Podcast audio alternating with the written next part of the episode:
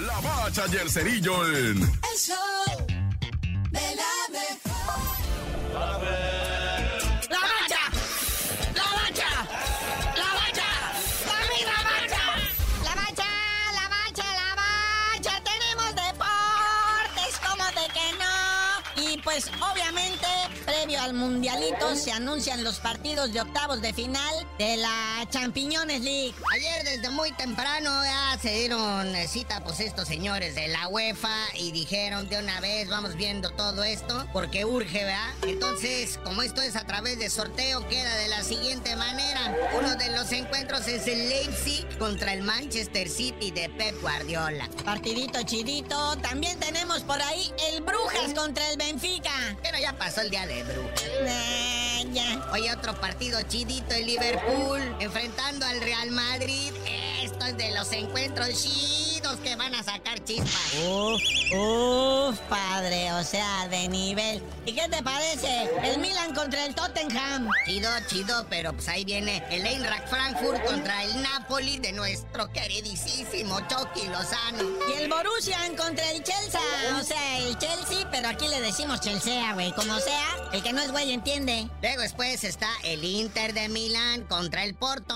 Y bueno, el que todo mundo está viendo ahorita, el que jala las miradas, los reflectores, el PSG contra el Bayern Múnich. Está bueno, qué fútbol. Adiós mundial, ¿quién te quiere? No, pero espérame, ahora vienen las fechas. ¿Cuándo van a hacer estos juegos? Sí, están muy chido y todo. Pero estos 16 equipos clasificados para los octavios de final de la Champions League van a jugar hasta febrero del 2023. Es lo que te digo, güey. Nah, ya que a febrero Dios nos preste vida, todavía tenemos que enfrentar las crudas que nos van a dejar los partidos de México en el Mundial. Vienen todavía posadas, Navidad, Año Nuevo, Día de Reyes, hasta el Día del Amor. ¿Quién va a sobrevivir a todo eso? Pues en febrero, fíjate, hablando del Día del Amor, 14, 15, 21 y 23 van a ser los partidos de ida. Estamos hablando del mes de febrero, ¿verdad? Partidos de ida de los octavios de final. Los de vuelta ya el 7, 8, 14 y 15 de marzo. Como dice el buen cerillo, ojalá Dios nos preste vida para llegar a esas alturas. Pero bueno, hablando de nivel y pasando a este continente, a este país, a nuestro fútbol,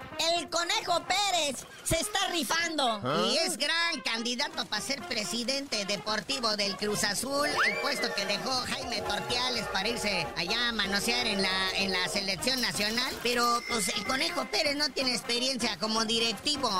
Oye, y pues sigue la novela y el drama allá en Querétaro. Pobre equipo, nadie lo quiere, no hayan dónde acomodarlo. El grupo caliente, pues por- es como la papita caliente del grupo caliente, ¿verdad? Por más que lo rola, pues nadie lo quiere agarrar. Pero pues ya los dueños de Fox Sports, por ahí se menciona que son fuertes candidatos a comprar el club Querétaro. Ayer el lunes se reunieron los hombres del pantalón largo de este fútbol mexicano. Y pues ahí cualquier cosa, pues ahí les avisamos, ¿verdad? Y no es novedad de que una televisora, independientemente del contenido que transmita, se haga dueño de un equipo. O sea, ay, por Dios, México.